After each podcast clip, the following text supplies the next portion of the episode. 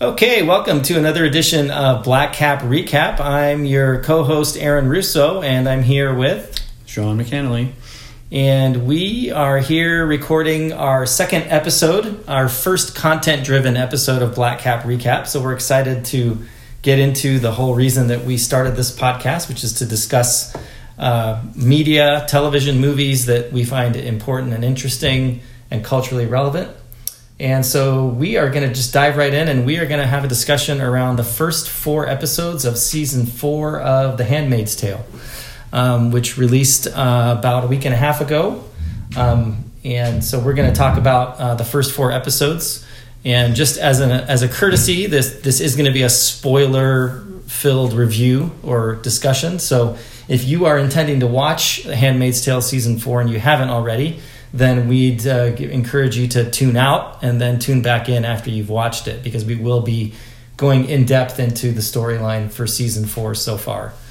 So that is the agenda for this episode. We hope you enjoy the discussion, and we're going to dive right into episode one of season four, which picks up directly after the uh, successful attempt to um, remove 86 was it 86 children and nine yeah. Marthas from uh, Gilead safely to Canada. And it is the immediate aftermath of that event. Uh, the handmaids and June, in particular, have uh, successfully uh, escaped mm-hmm. after doing that. And June is mortally wounded, and the handmaids are carrying her to a safe house, um, which is uh, a whole part of the season. Is this Mayday uh, kind of underground railroad yep. situation? I'd say that's uh, that's the A plot is June and June and the Marthas and the handmaids um, recouping and licking their wounds undercover as Marthas on a friendly farm um, run by a seemingly senile commander with a with a wife or whatever they call him commander's wife Mrs. Keyes, um, Mrs. Keyes which we'll talk about um, that's like the A plot um, and then I would say the B plot is the Waterfords and what, what they're up to. Uh, so they're in Canada, they're arrested, um, and they both have legal charges against them. Um, she has, uh, I think she's like aiding and abetting uh, rape, basically, um, because of the way that they do these ceremonies for the impregnatation. They're holding that over her and trying to. Obviously, they leverage that to be like, well, if, we'll we'll give that up if you turn on Commander Waterford, right? If you turn on your husband, then we will um, you know, if you each drop your charges, whatever, then they're right. they're doing the good cop bad cop thing with them. Right. That's like the B plot, I'd say, and then uh, the C plot would probably be um, Commander Lawrence and Nick, who comes back. Um, Nick is now a commander, I guess, uh, mm-hmm. with some experience on the battlefield, and he he and Nick have some. Nick and Lawrence have some interesting discussions, um, and then I guess the C plot would be like Moira and her husband back, um, June's husband back in Canada with June's daughter or June's, yeah, I guess it's her mm-hmm. daughter yeah, with daughter. with uh, with Nick. Nick. Yeah, with Nick, who was the baby was basically forcibly adopted by the Waterfords initially, and she was among the children that got out. Was the daughter? I can't remember the name off the top of my head for the baby. Um, I forgot to. Yeah, but anyway, she's now in the care of of her husband, and then Moira is involved with like the refugee underground uh, underground railroad kind of idea. Uh, in Canada, it's obviously overt, but like she's part of this project that is both like rescuing and finding placements and trying to reunify yeah. the kids with their American with parents their families, who are yeah. back at home and like um, use diplomatic cover or whatever, use Canadian diplomacy to keep Gilead from having access to re-access to them because it sounds like Gilead's like on the outs with the rest of the world as far as you know it's like a they're like a rogue state like nobody recognizes their authority. Mm-hmm. so when they appeal to whatever to like these kids belong in gilead kind of no, no one in the world uh, understands them. Like i wasn't really conscious at the time but it sounds like it's like south africa was kind of frozen out of the world community uh, for its apartheid stances in the 80s and its nuclear stances too. So it's similar to that where or maybe north korea is a better example today. Like only a few nations recognize North Korea as existing as legitimate. Um, right. So that's kind of like it seems where it stands with Gilead. So we kind of have like four plot groups or four character groups mm-hmm. that we're following with these three or four episodes, um, and I think they weave it together pretty pretty good. Um, they don't they don't spend too much time on either one, and they don't neglect any of those plot points where you're like wondering what's going on with the other groups. But they do Mhm. have a lot to juggle right now, and it hasn't reconverged yet, but I'm sure it will. Um, but that's always something that I worry with uh, with a show when they scatter when they scatter people late in a series or late late in a season or a midpoint. Sometimes it gets messy trying to too many too many storylines together. Yeah, characters yeah no i think they do a really good job of moving very methodically from Mhm. one to another and not overwhelming you with i mean i think june is clearly the, the, the main throughput and, Yeah. and and there's i mean some of the episodes are almost exclusively This Her- first episode is almost all June's A plot Yeah. of her from point A to point B, which you know she's going from mortally wounded, um, essentially dead, characterly character wise, morally perhaps like she's resurrecting, like you like like Yeah. we've talked about. She's she's dead and resurrected in a new way, and it's not clear clear at first, but it, by the end of the episode, it's pretty clear that she's a different person. she's a different and she has crossed the line from she's radicalized yes in her own mind militant almost like she's gone from i'm just doing this extreme thing for the children to a different place Right. I think, and I think, if I'm not mistaken, and I'm not, I, I'm, I don't remember, but I, in in in Gilead, I think there's there's they're not certain that she's dead or alive. yeah i don't think they're certain yet I think they're hunting for her. Yeah. They assume that she's alive. yes Uh, they're trying to track her down, yes and yeah, um, yeah. I think I think so. Going back to what we talked about before, I think for me the biggest thing that jumped out to me was was that theme of like June is reborn in this Mhm. in this and like is- obviously we've watched the first four episodes so we know that this is the case but she's reborn as this much more emboldened i think and kind of radicalized and maybe even a little bit ego driven like she's like Mhm. now she's she's the one who pulled off Yeah. she humiliated gilead she made an international you know she's she's a major player on the Yeah. stage of you know whatever this drama is um, and when she's at this new safe house with with uh, the new commander and mrs Keyes um, I thought that that was the really interesting piece was the the interaction between the two of them and how they play off of each other. And Mrs. Keyes is really the one who kind of like is like the final like jolt Yeah. to June to be like, come on, wake up and like let's really do some damage here. And I thought that was all very interesting. Just how she was taken aback by her age, but then she came back with her whole story of like, look, you don't know what I've been through yeah and I'm done. Like I'm ready to hmm like you know I don't care. Let's go. You're you're you're the the celebrity you know terrorist of the of the story like and you're here like I'm ready to do some damage. it could almost seem like at first june was ambivalent about her kind of position in the world right now and when she encountered mrs Keyes at first she probably thought like youthful exuberance naive and like irrational exuberance right um, but then it really seemed like hearing her story of what she's been through really did she's like okay i see like what i represent to you and others like you and i'm just gonna live fully into that i'm, I'm gonna buy into that identity as like Right. you are the you are mayday to us you are the hero and she is like i'm choosing to take up that mantle i'm just gonna go all in on it And they and they and they did that effectively by making Mrs. Keyes young yes and and her harrowing story of Mhm. basically just being a sex slave. yeah um, and having absolutely no recourse, you know. Mhm. And I think I really just thought they handled that really well. Just the way that she looked so young, mm-hmm. you know. But then she's like, she's already like a chain smoker. Yep. She's like smoking cigarettes, and she's just like kind of, kind of a little bit crazy. yep Which she's traumatized, Yep. severely traumatized. Um, And I have to wonder, like she she might be young enough that she was like a younger kid or like a eight year old kid or something. I don't know how long Gilead's been around, but like some of these folks might have been raised from very early memory or even complete memory within Gilead and not known anything else. And I imagine that if you're in that commander caste, like she's probably her parents are probably commanders or whatever, um, and I have to imagine that they are.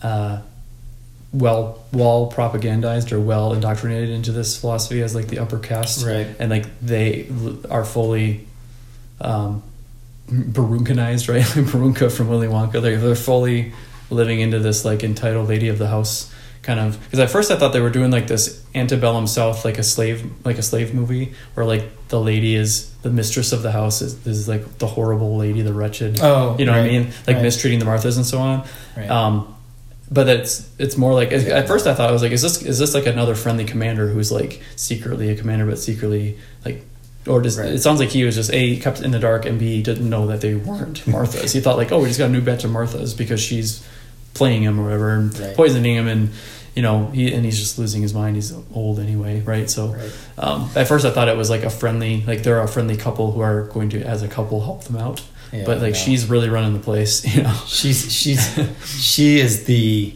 yeah. Well, we'll and talk about yeah, that. And so later, she's not like she somehow went from if she was raised kind of in the system, she is now definitely in a place where she's ready to tear it down. Yeah, she's Burn it she's she's been through hell, Mhm. and she's had to grow up way too fast. Yep. and she's already kind of in her own right pretty extreme and radical. Yeah. And I think June and her like they're coming together just brings them both to the next you know Mhm. level. Obviously, um, I think the the the I, I, my mind just goes straight to you know that that point the plot point where this guardian or I commander or whatever his name is guardian Pogue or whatever I think the- Guardian Pogue is it. the guy who represents all the men that Mhm. have raped her and exploited her gets captured and you know and and they have him strung up in the barn Mhm. And he's seen all Um, of them, so he can't. He's too dangerous. right and they they have no it's like well what do we do do we if we let him go we could get screwed over if Yeah. we try to hold him prisoner that's Mhm. not realistic Because they're ultimately trying to move on, move west. right to can't carry him around yeah. or whatever um, but that scene the scene where she hands her the knife the Mhm. blade and basically tells her to kill him That- Not just that, Yeah, she says, "Make, "Make me proud." Yeah. um, and then and then she walks out and then and then she goes to her room and then Mrs. Keyes comes back covered in blood Mhm. and you know they lay down together and the the brilliant use of that song uh, Make me feel natural, like a woman, natural woman, yeah. right? and the way that that's you know like you know like I mean traditionally we would have understood that song to be a woman singing about how a man makes her feel like a natural woman Yeah.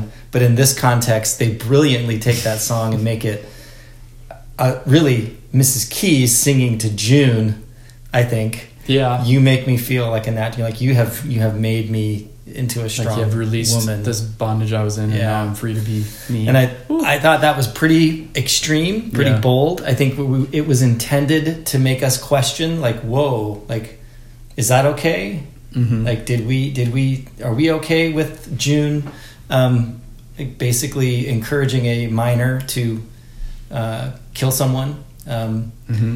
but I think uh, it's really interesting to think about the context and you know what what was you know we talked Mhm. what were the options right so and I think that serves to really drive home the point you know June is she's on another level now Yep. right like old June probably would have not necessarily gone straight for like gut this guy but she does um, And they had some nice setup with all that. Like they had Janine was taking care of the pigs, and she had an attachment to one pig. Uh, she, I think she named it. I forgot what she named it. Um, but she was really in because Janine's a little bit. Uh, she's been knocked off her rocker a little bit Right. with her all she's been through. Um, so she's very endearing. But she is attached to this pig. But then it's time to slaughter the pig for to feed to feed the family. And um, I think it's Mrs. Keyes uh, who at the dinner table when they're all eating and they have to eat the pork um, is you know kind of forcing Janine to eat it and it's like life is precious on a farm and it's kind of like the circle of life and they like respectfully you know she like prayed before they slaughtered the pig and they like mercifully just shot it in the head with a gun to kill it and this and that so there's that and they juxtapose that to in the I think in the same stall they have this guy strung up and he is slaughtered and then we later see that he's being fed to the pigs so like it's just interesting that the the they treated the pig way better than the guy. um, but perhaps obviously it was because the pig is not a moral agent in any way. Like the pig didn't mistreat anyone or whatever. Right. Um, but it, I thought it was very interesting how they weave that in. Um, and is it a mixed message or is it a consistent moral message to say that um, that you what you dish out gets dished back to you Yeah. you, you dish out cruelty and you're cruelly murdered back um, versus a pig just is, functions as it functions and it, it lives it didn't mistreat anyone so it gets mercifully slaughtered when the time is right I, I think I think it, it's it's in a way they're saying like this guy's not he's he's Mhm. worse than a pig. yeah Like he's he he's less you know worthy of being you know whatever that Yeah. you know he's he's worse than a pig. But, but I did think that, that they it was still effective though that they they really showed you how horrified he was, like when he was captured. Like they, they did a good job of making you feel his fear yeah and his terror. yeah Um, but well because he knew his he's like his just desserts were on its way like he Right. He was- his he was in a were tight caught spot. up yeah I I think the I think you know the the the question that's raised is is that justifiable given the circumstance given the Yeah. context that they're in is it is that killing that execution hmm we'll say justified in that context I would say like while there isn't a declared war between June's partisans or whatever they call them, I guess May Day if it, if it is a thing, if there's not like a if we're following the Geneva Convention, uh, there's not a declared war between a recognized government of May Day against Gilead, in which there are identified combatants, and then there's laws of engagement there. Which even that would be you'd have prisoners of war treatments and stuff. So in that sense, no. Um, but in the maybe lore, not legal procedural sense, but in the larger moral context, it's Right. enemy. This is an enemy against on enemy. Like there's one soldier against another, and there's two soldiers yeah having this is war. And like at the end of the day, war is personal, visceral slaughtering each other, and it's not just drone strikes and moves and counter moves on a on a chessboard. It is Yeah. like people getting in each other's guts. Uh, and that's the game. Like that's the game you're in. That's the life you're in. And Yeah. the guy, the, as a guardian, he chose that He crew chose- path or whatever. he- yep. Suppose like I don't know if he. I mean, you it- know, that's it's- where it is. it's. Like, complicated, and he and he chose to abuse his office. Right, he leveraged his advantage as a guardian to take Right. advantage of getting Uh-huh. in line and raping a child, a young child, basically. yeah. Uh, and what you know, it's peer pressure, sure. It's the culture. He's enculturated into that. It's already a, uh patriarchal culture, a misogynistic culture that he's probably been. I mean, you're if you're a commander or a guardian in the system, you either you're like on board with it. Like you, you can't become a guardian, and and not compromise to that level. well he he has no he has in the context he's not morally culpable at all yeah, it's actually not even an Yeah. immoral act no he's because it's property. Like It this be- is my right as a man. so he Yeah. would he would be in the strict right like in the strict um, legal or civil or governmental sense right Yep. he would be nothing wrong but in the like you said the larger moral right like it exists on the civil level and then Yeah. on the absolute moral level so on the absolute moral level you would say this was that was purely self-defense because they have no other Right. recourse uh, to, to, to, So to that- address their grievance Yes. with him On that note, then it- going into into episode two, if that was self defense, her opportunity, like June had the opportunity when she noticed and she had to get transported somewhere else. She noticed that there was a bunch of military commanders gathering at this place, uh, at another farm or whatever, and noticed that they were there for like wining and dining and womanizing before they go off to the front, which is Chicago, um, which apparently is still part of America, but it's a war zone. Um, and it goes from, you know, a Sophie's Choice kind of like kill or be killed moment to, hey, we can ambush these guys and we can take the fight to Yeah. Gilead. And it turns into full on militancy at that point where she decides to risk. I mean, she's risking the other handmaids um, because she goes off and does this while she has them get ready to leave.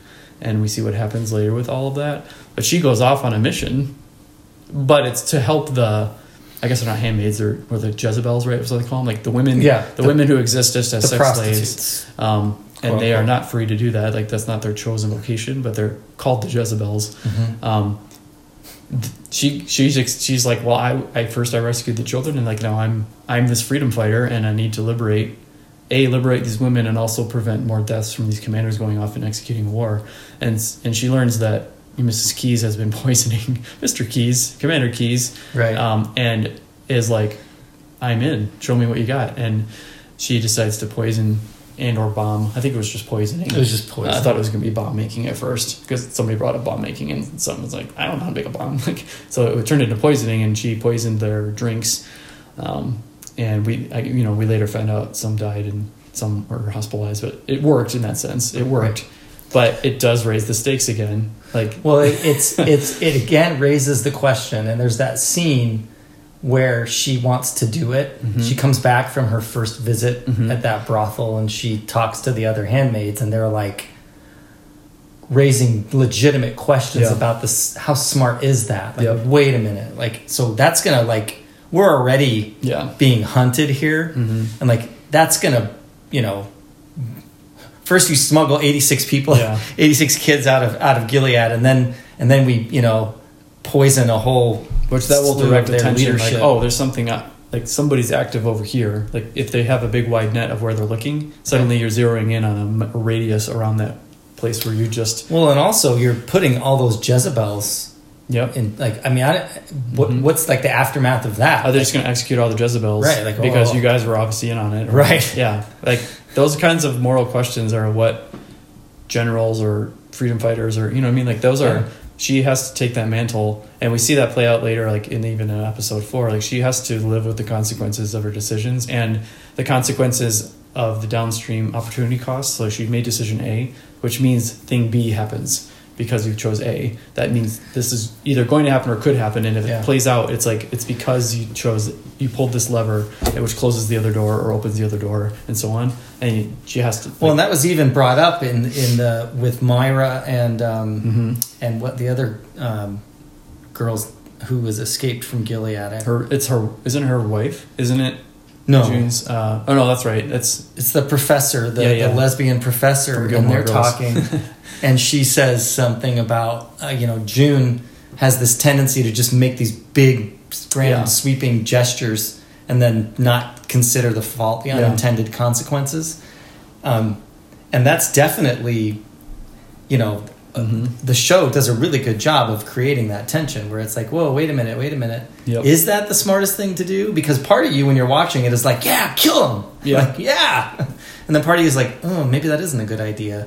Is that the best tactic yeah given the circumstance? I mean, we we understand the justification behind it in in the Yeah. general sense. Like, yeah, I'd kill him too, right? Right. But is that strategically the best yeah method, right?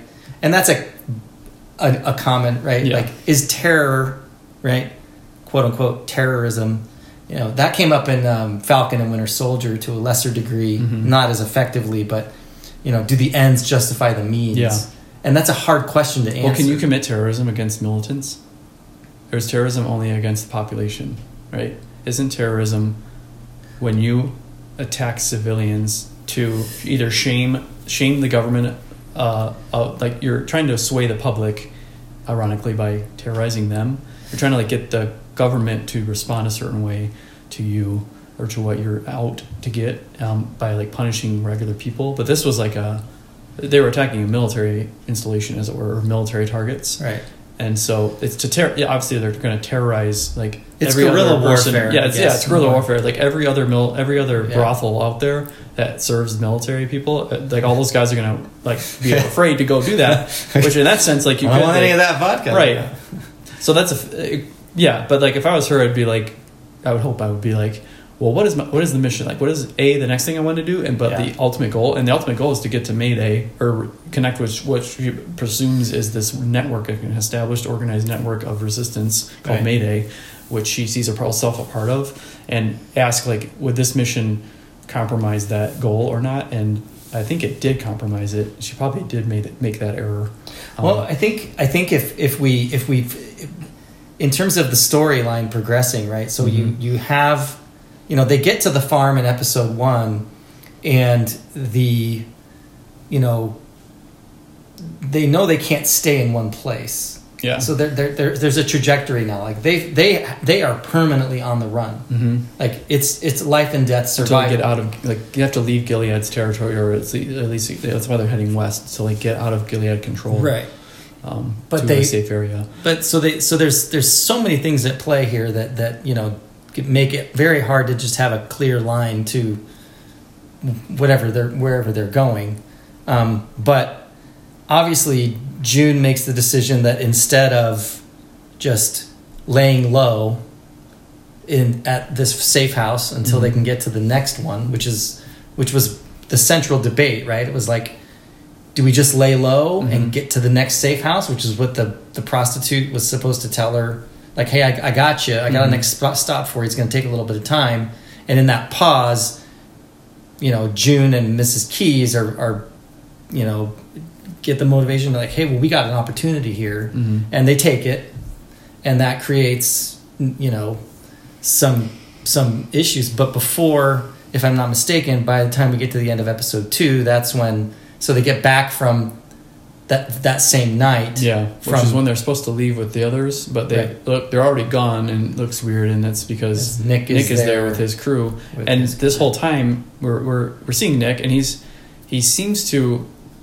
rescue quote unquote Lawrence, who's in somewhat hot water, I guess, for because he's a suspect when his handmaid pulls off his handmaid and his Martha's pull off this thing. Right. He's obviously like they're going to be like, "What's up with this?" Right. And Nick seems to get him out of hot water by like making he's making the case to Gilead that like you can't just execute him because we need him because he's like a military strategist or whatever, and we're doing the Chicago thing. So he gets him, he saves him by doing that. But then you're one like I I was left wondering, and I almost still am, or I was until later on. But these first couple of episodes, I'm like, what is Nick's deal? Is he is he too far deep in this commander thing and he's gone like he's lost? Or is he like playing the long game and trying to look out for june and look out for the right people and help the right people and do what he can from within? And i think i've landed on that side of it. Like he he didn't want he wanted lawrence he wanted to be in lawrence's orbit and keep him in his orbit. And so he got him this consultant job for the war plans or whatever to get him out of hot water um, and then they have some dialogue and stuff. But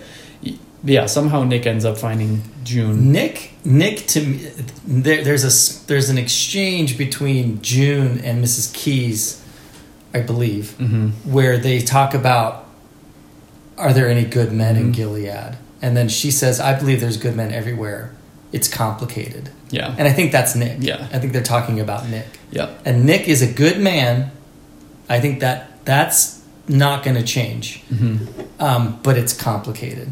And he is, I think, clearly the, the the the the moral dilemma there is for Nick. The question that we have about Nick is, hey, you know, is it better for you to try to do good from the inside of the system, or should you be Mm-hmm. or do less good from without. Can you do more good from within, even if it means you're doing other bad things Right. or going along with the system? Which he's he's getting his hands dirty. Yeah, by staying. Yep. I mean, he's literally helping capture June at the same time that he's trying to keep her alive, and Right. he's stuck in that great in that. because at least I guess he's like at least if she's in custody, she's alive, and I can figure out a way to get her, keep her alive. Mm-hmm. But I can't control if she's out in the wild, just some random guy shooting her or something. Right. Like he, he he's trying to yeah, and like and we see- as we see later, like he her fertility saves her because like like Aunt Lydia says like we, no handmaid can be spared so um, no matter what happens like in all this detention and all this like all the bad things she did she killed she got 86 kids out and she killed a bunch of officers and she still has to put on the red garb and be a handmaid The viable they- uterus is- because she's is- is yeah the like and like I have to wonder if like Nick either knew that or like fully exploited that. He's like you're alive. Like yes you're on a you're on your way to a Magdalene colony and you got the handmaid's garb on and you're gonna be a handmaid again Yeah. um, but it's a put it's like it bought some space for us to maneuver and that's what his value is adding is like you have when you have no options I'll at least give you some breathing room Yeah. and you can you're smart enough to figure it out and they're, they're working together but not together but they're working together towards the same ends It, it's and he's it's, looking out for her It's a the, the show just does a brilliant job of just Yeah. leaving you stuck in that tension. Yep. Right there with them. right? Like it's very very. It, this this sh- it, the show does a really good job of like it's it's it's it is and is not predictable at all Yeah. in the sense of like trying to understand what these characters are. hmm Um, they're more complex than like the typical trope that Yeah. you might see. Yep. Um, but So let's talk about. So June is captured, and in episode three is a very much a 1984 esque uh, dystopian, full, very grim. Yeah. And uh, so she's she's captured. She's being interrogated, tortured in many ways, uh, in various ways, I should say, and at many levels. Um, and you know, it ends with her going off to the Magdalene colony with the other handmaids because uh, ultimately the other handmaids are found um, where they're off and running and hiding, and they're they're reunited, and then there's a the shock at the end of that episode. But just to back up, episode three, she's captured, she's in in detention, and she's initially resistant to uh, the pers- methods of persuasion and the torture, and she's not giving up the location of of the other handmaids, which she she knows where they were going because she was told. I think did Key, Mrs. Keyes line that up? Who I forgot who lined up where they were supposed to go next. There was like that. There's like oh, there's this farm was- 13 miles away, and they'll leave the. it was the it was out. the, the Jezebel, the prostitute. Okay, she's the was one who set her. She was the yeah, she set was her the up. Yeah, as the informant. Okay, so like, but I don't think that Gilead connected that dot. So like, uh, June was the only point of information for where the rest of the handmaids were because they obviously didn't get to the Jezebel. Well, I think I believe that they mentioned that Miss, Mrs. Keyes is in custody. Yeah, but she wasn't privy to the conversation with the Jezebel, so only June knows. Other than the Oh, Jezebel. where they are. Oh, So yeah, they don't have right, the right, Jezebel. right, they have right, June, right. so only Correct. June knows where they are, Correct. and they know that she knows where they are. I think, or they strongly suspect. Right. and nothing work nothing's working at first so it's the they do the they do i think the first thing it was the waterboarding that they try Yeah. was that one of the first things they used Yes, and this was- this creepy uh bernie sanders psychiatrist looking dude comes in all way too upbeat and chipper for this kind of thing like a dentist you know what i mean like you had this doctoral He looked like a, he looked like a college Yes. professor, but full psychopath but he's like Full but he's on. actually like yeah uh, an SS. Yeah, he had very strong Nazi Psychopath. vibes. Um, complete psychopath, Yeah. scary, but Yeah. believable, utterly believable. At that that kind of guy would find that that kind of thing in this Enjoyable. because they even I mean even dramatically like they've taken her to this looks like a power plant or some kind of thing.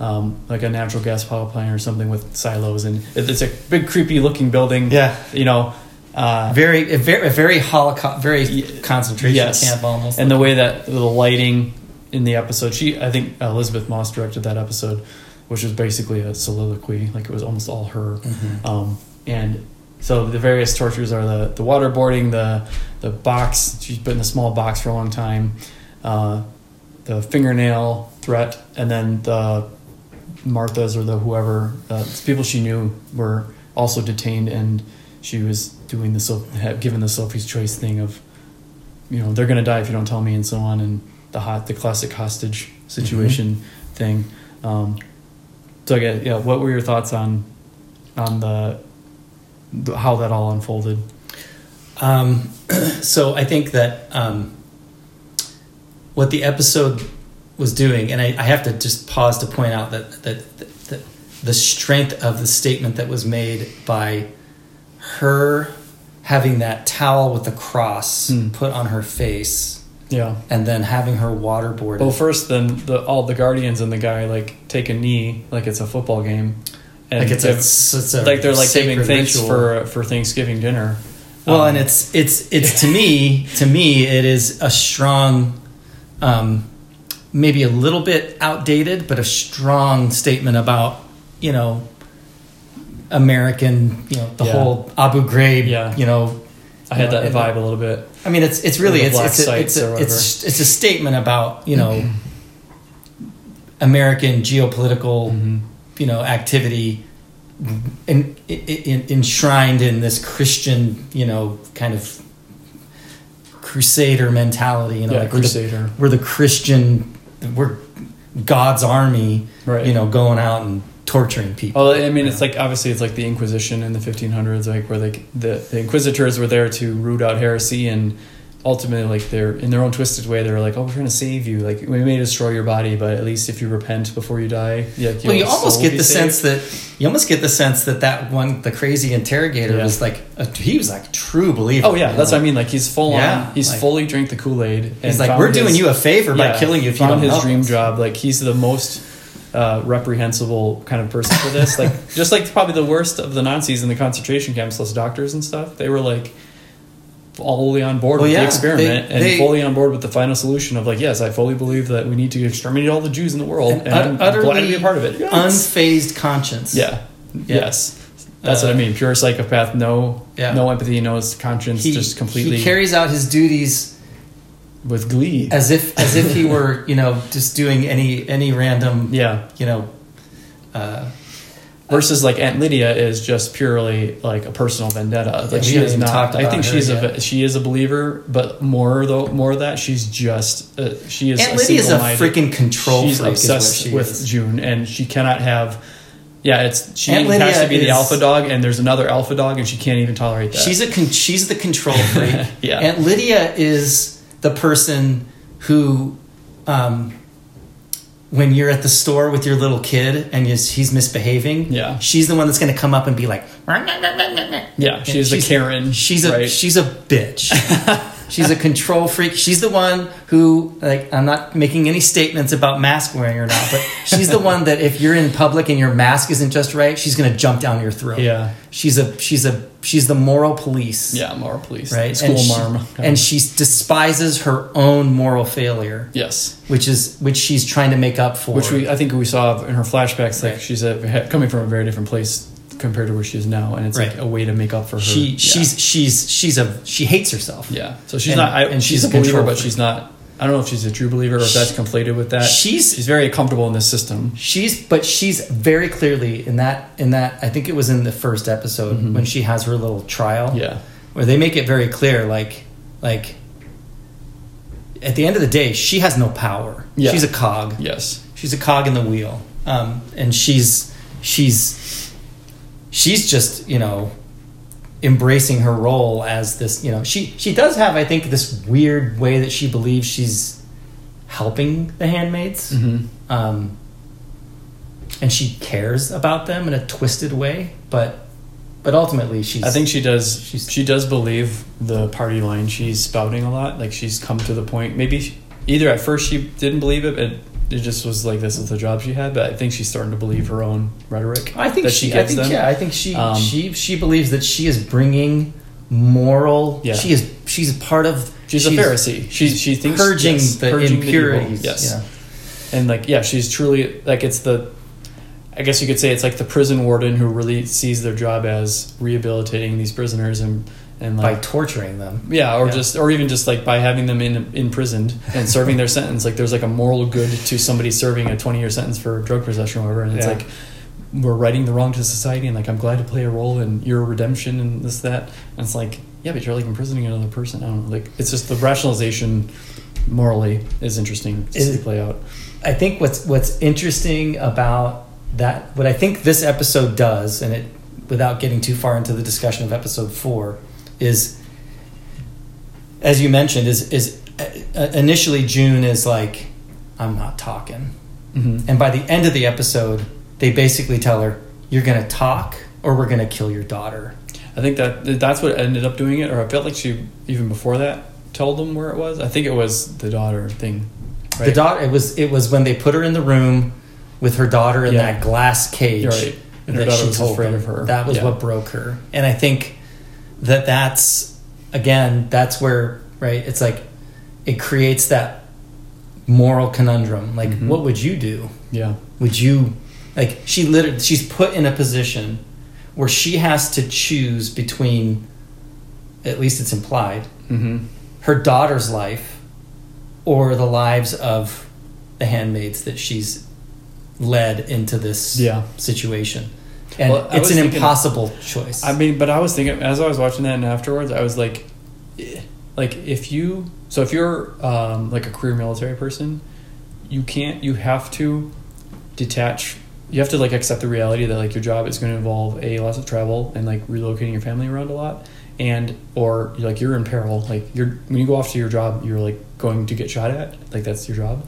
So like you, you have to either decide not to get married and have kids until you're done, Mhm. or like say the mission's more important. If I die, then it's more important that I do my job and protect my my teammates or whatever, and my kids will know that their dad died doing his job and uh, served his country, and that's a better gift to them than me playing it safe and like forsaking my calling as a soldier uh, just for them. So like, um, it's one of those things where it's like if she's choosing to take up arms to take up this militant role. Like you, along with that comes like everything else. You put your has family like at you. risk. Uh, she already sacrificed her daughter basically mentally by crossing that threshold, and they're holding that up Well, as she like, she directly she Yeah. she by doing what she did, she maybe and maybe she forgot. Yeah, that she's in her good. they had that leverage Yes, on yes. her. So you, either forgot or just she made a didn't realize. calculation, and it's like they're putting that in her face and making it explicit. Like, Right. And now it's like put your money where your mouth is a little bit, which is why it's effective. Yeah. because she, you do have to make that from an abstract choice to a concrete. It's right in front of you choice. Yeah. And she went from the abstract to the concrete. Um, and I guess you could say either failed the test or just had to come to reality with that. Well, I think that's but it's, that's it's true enough, you know.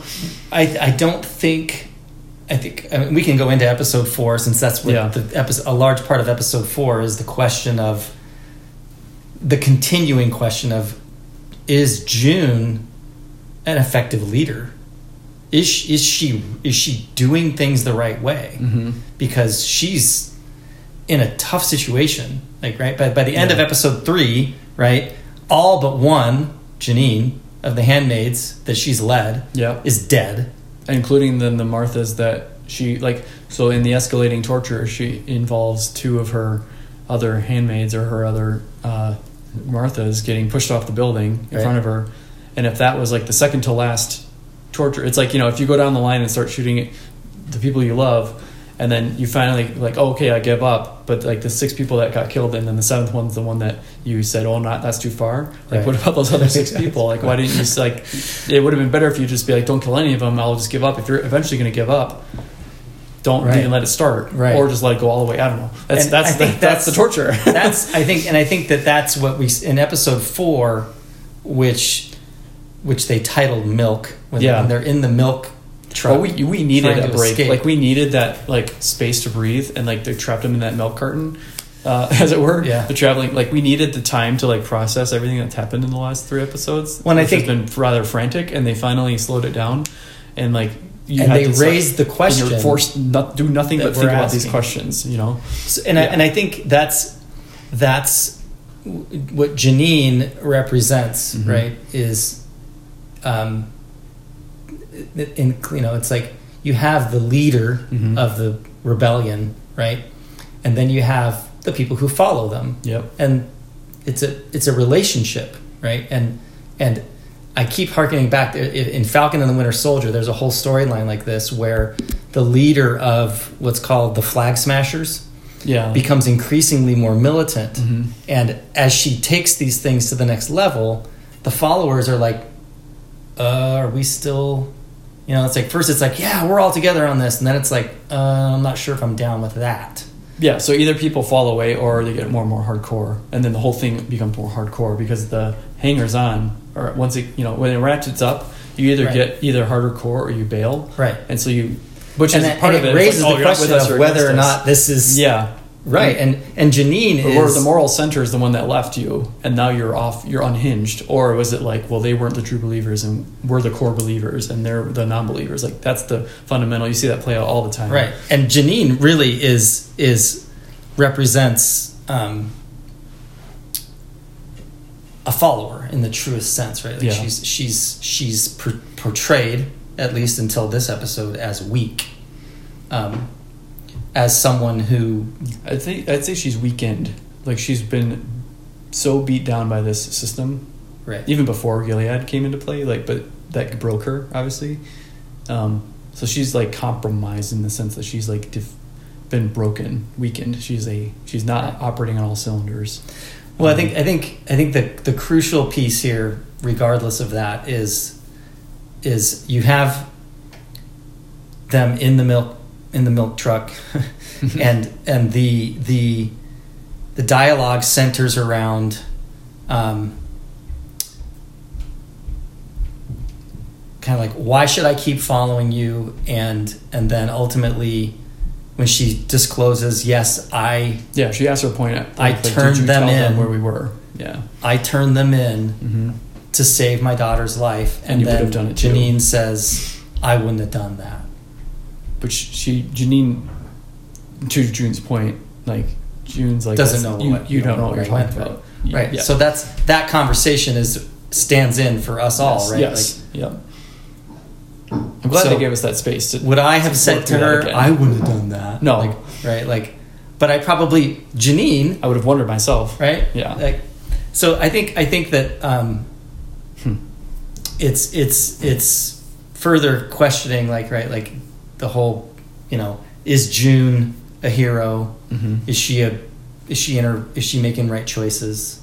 Um, are her ju- actions justified up to this point? Mm-hmm. um, and and unfortunately, right, it, it, it, what it does is it kind of it it it it makes you realize that the context, right? It's like it's like I think there's there's a line where June says something like you know. Um, Gilead make forces you to be violent, like it's like you know, in this Makes violent. it hard to be good. yeah, it's like there's, there's this. It's Yeah. the hostility of Gilead that forces people into these yeah.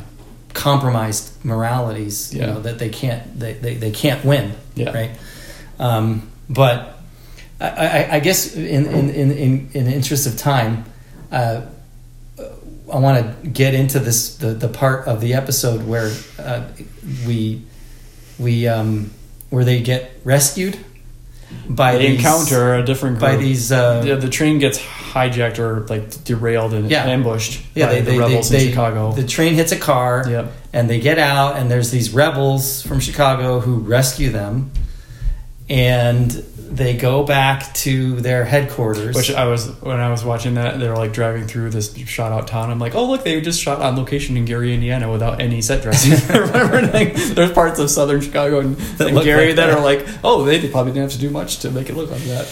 But that was a cool shot when they're coming up like Oh, south side yeah. Chicago and it's like just ruins and it's like, oh man, that would, that would be a thing. That that's true. I don't, I don't imagine Chicago would be like, yeah, we give up. I feel like it would be a war zone. Right. You know what I mean?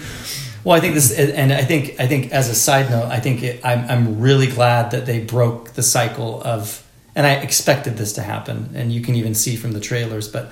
Now we're outside of Yeah. like the story has moved on. Yeah, Like, we're out of Gilead. We're out of Gilead. even even the sense are out of like, Gilead. Yep. Yeah, and I'm glad because I did. I, Yeah. I don't want to end up. Now you're at this commander's house, and now you're Yeah, to do this thing. That like, was no, the no, time no, to no. pivot for sure. Yeah.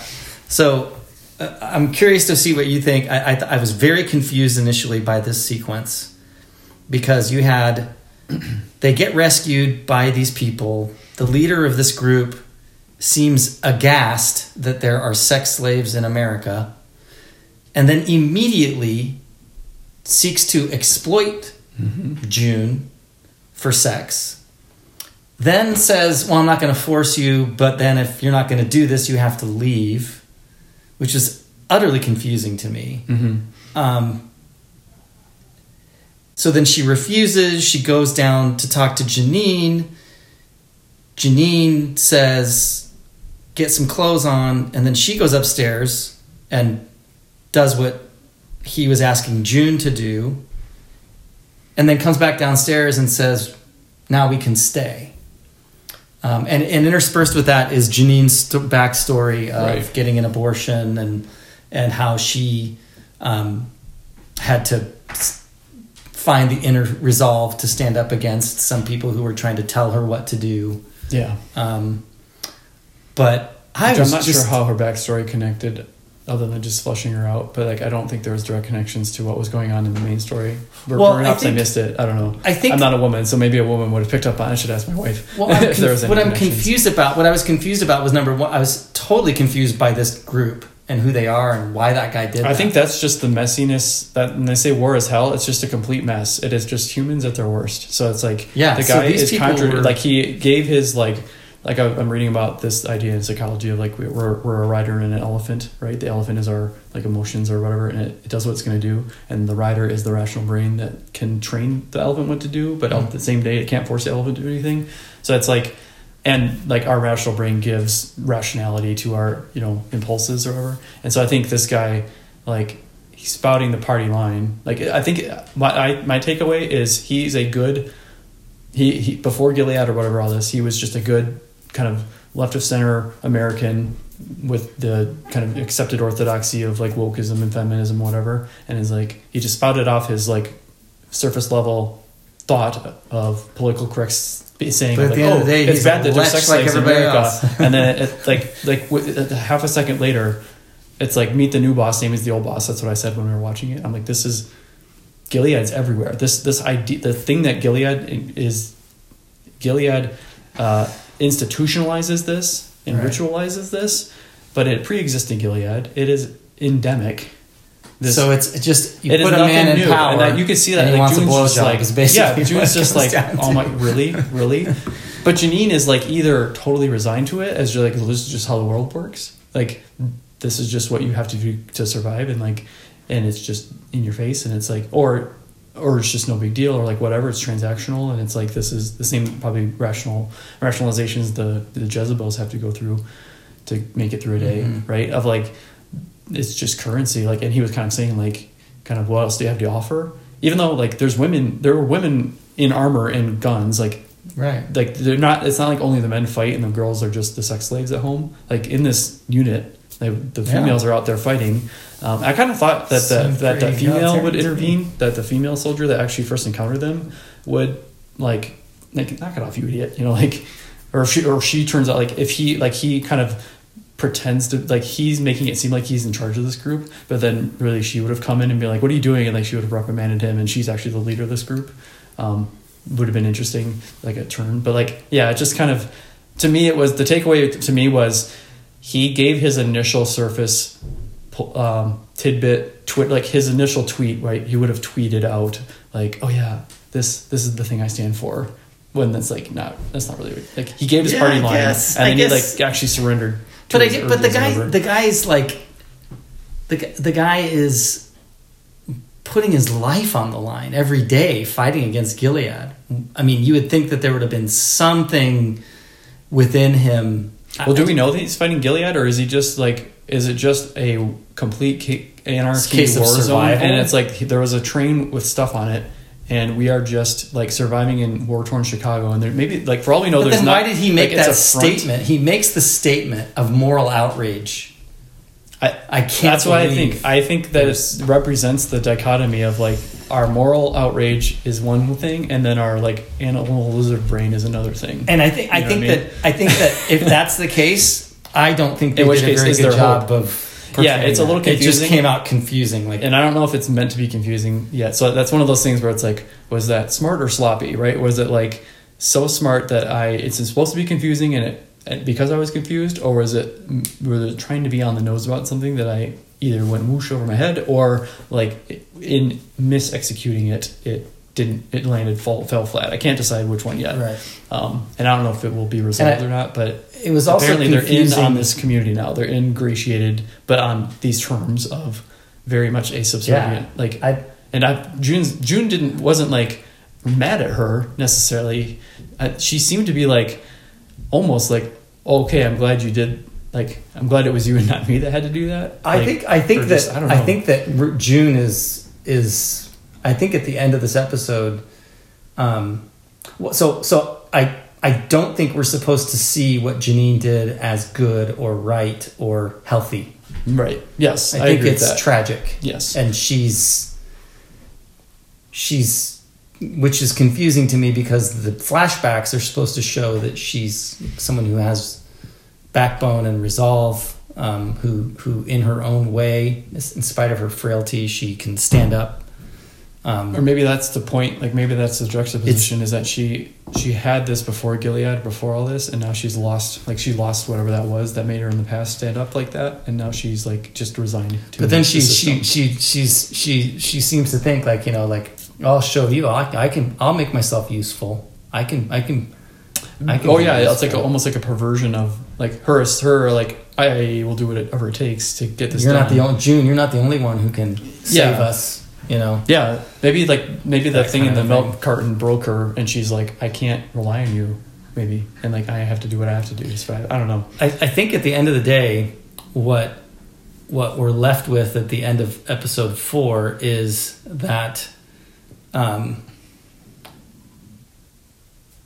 so there's there's there's resistance from within Gilead, and then there's like the war zone. Yeah. Like, and you're right. I mean, like a war zone, right, is filled with all these more, you know, And like- it's the front, so we don't know if for sure it is like a literal like World chaotic. War One war with Gilead and either what's left of the United States still, or like just a resistance movement, or is it just like a is it like uh, Syria where it's just like all these factions are just fighting out in Chicago, including Gilead, or Gilead's maybe just trying to keep like it could be a front where it's from Gilead's perspective, it's the front where they're trying to keep incursions into Gilead. Like they're defending a front versus advancing a front, but they're they're doing that push now. But it's like Chicago could just be a massive like convergence of all these factions Right. coming to They fight could, and duke it those out. people could be just people who are like an organized like, survive, trying to yeah, survive in like residents zone. of Chicago who just are now just like kind of just scrape it together. city. But or they could be from outside, like, and this is just the front line of like they're from somewhere else, Gilead's from somewhere else, and they just met at Chicago because that's just like a natural point of resistance, and it just that's where the fault line ha- happened. I saw a, uh, a, pro- a production produced map of Gilead. Yeah, I've seen. Have you seen that? If I think it's from the season three finale or something, and it has um, like we're in Michigan, so it had Michigan like basically Detroit, Ann Arbor, Lansing, and South is like sort of Gilead, or at least it's like controlled by a few forts or whatever or bases. But then like north, like Michigan north of Lansing, and then like Illinois north of Chicago Is not Gilead at all. It's all. the red. Yeah. So like the red. It's like a Gilead produced map, so it's like red is like the bad guys or the, the resistance, Right. and it goes all the way. The whole left coast of the U.S. is all red too. Yeah. Um, and then like Vermont, like Vermont is this V, v wedge right into Gilead. Of course, Vermont, right? Because that's exactly what you would expect. But like, I'm just like not surprised at all. I'm like, yep, totally. Northern Michigan, UP would be like, nope, nope. Well, we're and they're, and they're also, I think, also because they border Canada. yeah, yep, they they have a natural yep. reinforced, you know, hmm barrier and maybe even have support. But um, But I hope I, I hope that we're going to see a little bit more of that. Like you said, like they're getting out of Gilead, so maybe we'll open up the world a little bit more, and it'll be interesting to see. Like we, we saw the colonies or whatever, like the work colonies where they put that one lady. Um, but I don't know exactly. We don't know exactly where that was. But that map also had a bunch of like nuke symbols all over it, which were like contamination sites of some kind. Mhm. And I think that's kind of near where they put that that unwomen right, or the non, but they call them the unwomen, right? They give them this label when they're Remember that from like season No. two or whatever, where she went off like after she, I think she killed The colony or something. Yeah, and then she went to the work colony or whatever, and got like radiation sickness or whatever, and they were called like the unwomen or whatever. the unwomen. yeah, they were like Oh. erased as people because they were bad Gilead, Gilead Gileadites or whatever. So we we we we we've covered the major Yeah. major plot line with a lot of things. There's there's quite a bit. We didn't touch too much on the Waterford storyline. It's an interesting narrative about political prisoners. yeah, and it's not really going anywhere yet, and- but I think it's going to. But I mean, the big Well, revelation is that Serena is pregnant. yeah. Um, and I guess we don't know how or who. I guess they know. Uh, Well, no, is it Commander Waterford's for sure? I mean, who else would she have? Well, been with? i- if it isn't, then there's something that What happened off CIA camera guy that we or don't something? know. But yeah, so supposedly Waterford is impotent, whether she is or not. Too. For the for the purposes of the storyline, Yeah. it's it's his it's his kid. yeah, and she wasn't going to tell him, but then, uh, but Martha, Rita. Rita, Rita comes in the clutch. That was great. Yeah, in this fourth episode, like Rita really, she got her revenge, right? And she she gave Waterford, Commander Waterford, the picture of the ultrasound because I he was trying to be like, "Oh, you're my friend," or like, "Oh, you're gonna help me out," and like he was trying to play the commander again, and he was treating her like a Martha, and she's like. I'm a free woman in Canada. Like, how dare you? you know. Well, I but love I, think that. I do think that there was I do think that there was a progression for Rita. Yes. And I think that Rita is first and first we see Rita and she's confused. Mm-hmm. She's glad to be out of Gilead, Mhm. but she's still very much uh, traumatized Mm-hmm. and still has a Stockholm syndrome streak in her. Yep.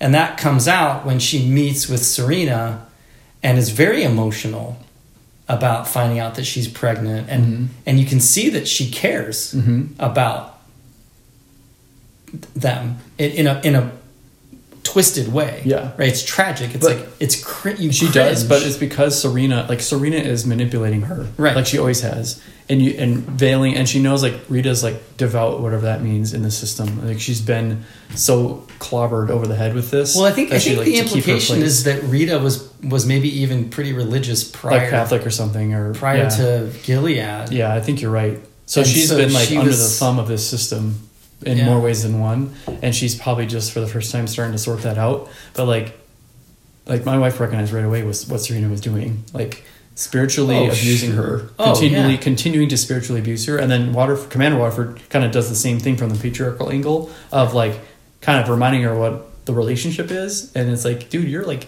You're here. You're, You're under, you're in house arrest. You're under arrest, and this free woman walks in to visit you, and you're trying to be her lord still. Well, I know? think I think what's interesting is that is that so you have initially you're thinking, oh my gosh, so because like there was that whole conversation with Myra Moira where she Yeah. says, you know, like this is your chance to go to Serena and like let her have it, and she doesn't. Yeah, But then in the next sequence where where the the the CIA guy or whatever the Mm-hmm. government guy comes in and says, "Okay, so this is what it's really about." Mm-hmm. Their attorneys are expecting you to go to bat for her Yeah. in her trial, and she's like, then she realizes, right, Yeah. like, oh, gross, yeah, I'm being played. right, Yeah. like no, and then she turns the tables Yeah. on them. Um, and somebody I watched on YouTube would give a really interesting because then you had that scene, that very interesting scene that I thought was really I was kind of thrown off by initially, where she's sitting down to to take out sushi and a diet Yeah. coke, and how uh, and the light is very bright Mm-hmm. in the room, and that that's supposed to rec- like symbolize like that she's now she's she's done. She's Yeah. out of Gilead. Yeah. She's not making homemade meals. She still made. She still said grace, so she's still like Yeah. devout in her own way. Maybe Right. perhaps in the way she was before, and she's like the cloud is lifted and the spell is broken. and she and she's doing And takeout. She's, she's back to Diet her best life right now, and she's free of them. Like that's what I was thinking. Like she's she freed herself of the Right. Gilead's control over, of Right. Gilead's control through the Waterfords. Right? And that's it's a cool. That I'm glad they've showed. I, I'm glad they didn't just suddenly bring her out of nowhere and have her be different and like strong all of a sudden. They Right. showed this over a couple episodes, her going from A to B and going through that process. It was And- good to see that. And they also did that very well with the, the dilemma around the children Yep,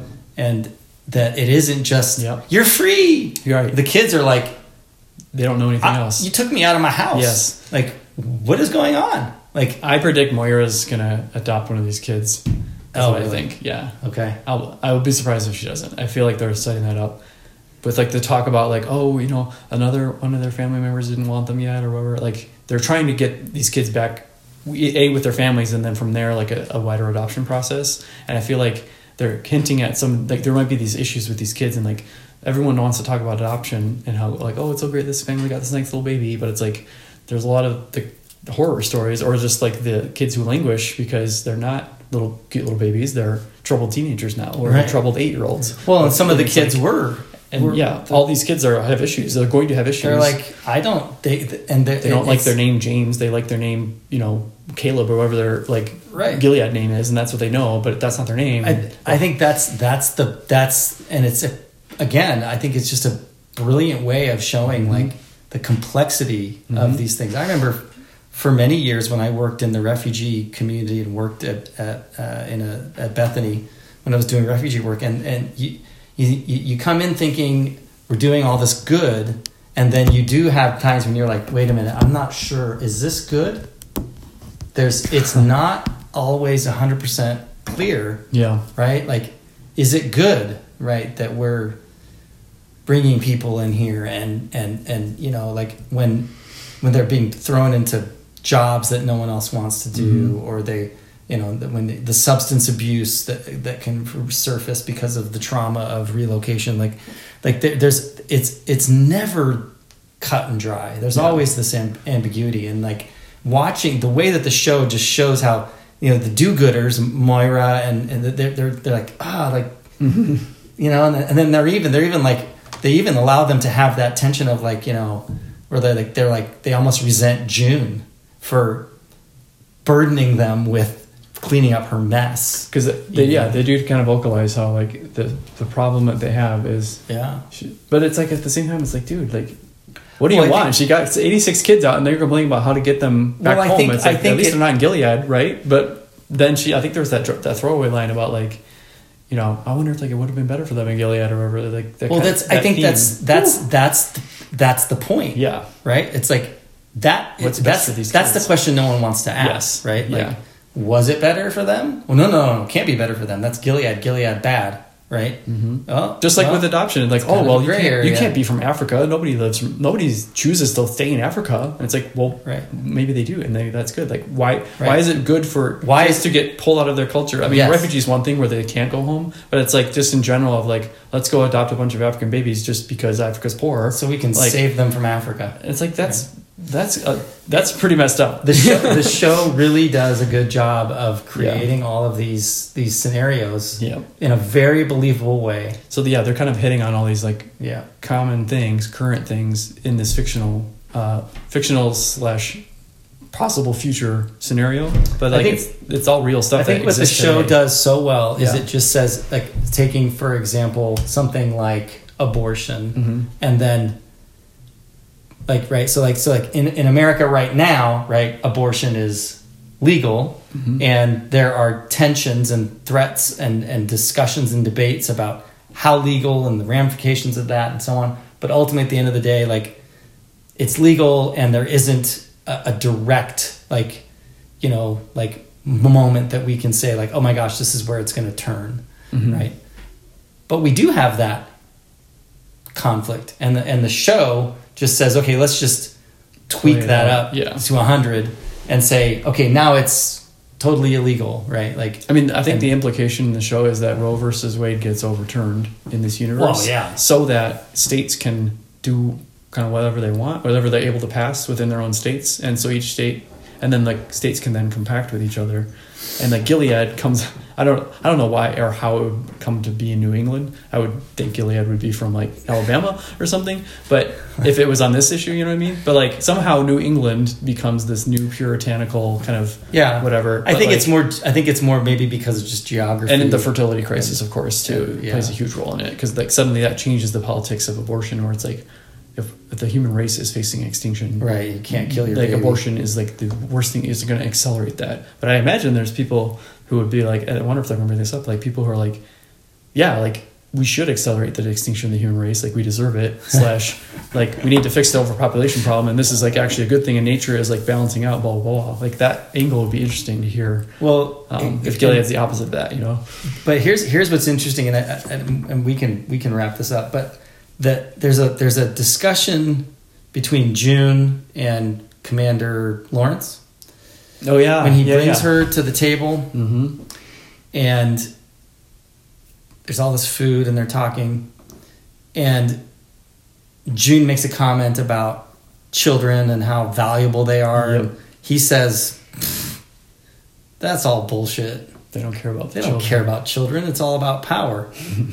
and that is probably, you know, the closest thing to encapsulating like w- what the show is about in the in the in the on on a, from a higher level viewpoint, right? Like, like, like in the in the everyday, right? It seems to be about family values, Right. But it's not Yeah. it's about power, Mhm. right? Which is why, at the end of the day, these men who claim to be so for godly values have, Jezebels. brothels, Yeah. and you know, and and it's why today we still have you know a never-ending litany of conservative family values Mm-hmm. politicians who turn out to be sleeping with male prostitutes and, Mm-hmm. Yep. and doing drugs, right? Like, like so the that raises the whole question, right? Of like, you know, this is not about, um, and and I think Lydia, Aunt Lydia, is is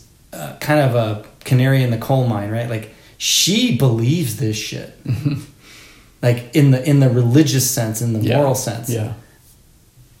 The people in power, they don't I don't. Yeah. but they but they pin her down with it, right? Like you know, Right. you failed to keep. they peddle in it, but I don't think that they They they don't. they're using it. It's a means to an end of power. oh, absolutely. But then they have sycophants like like Aunt Lydia, like that. They're very useful idiots, right? As they call them. Like they're Oh, yeah. they're able to leverage the quote unquote true believers uh, to their ends. For, it for power. it is Yeah. it is without question i mean i and, I, and, and, and again and this is this is a this is where it gets right it gets very it's it's like the elephant in the room which is that this whole show is about the rise of the religious right and the the the merging of the republican party with with the with the ultra conservative fundamentalist christian you know evangelical voter to create this this monstrosity where you have uh, a, a, a bunch of people who you know for me it, it's it's all very reminiscent of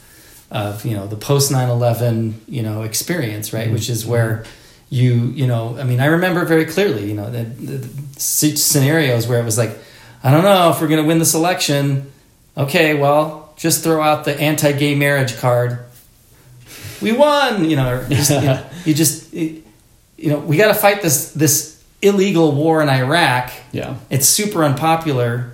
We can't win on that. So we're going to have to pull the family values card right? It's all about power. They don't they don't actually care. I, I remember watching a documentary about uh, george w george george senior bush HW. Yeah. yeah and and he was no no by no means a religious fundamentalist at all he was Mm-hmm.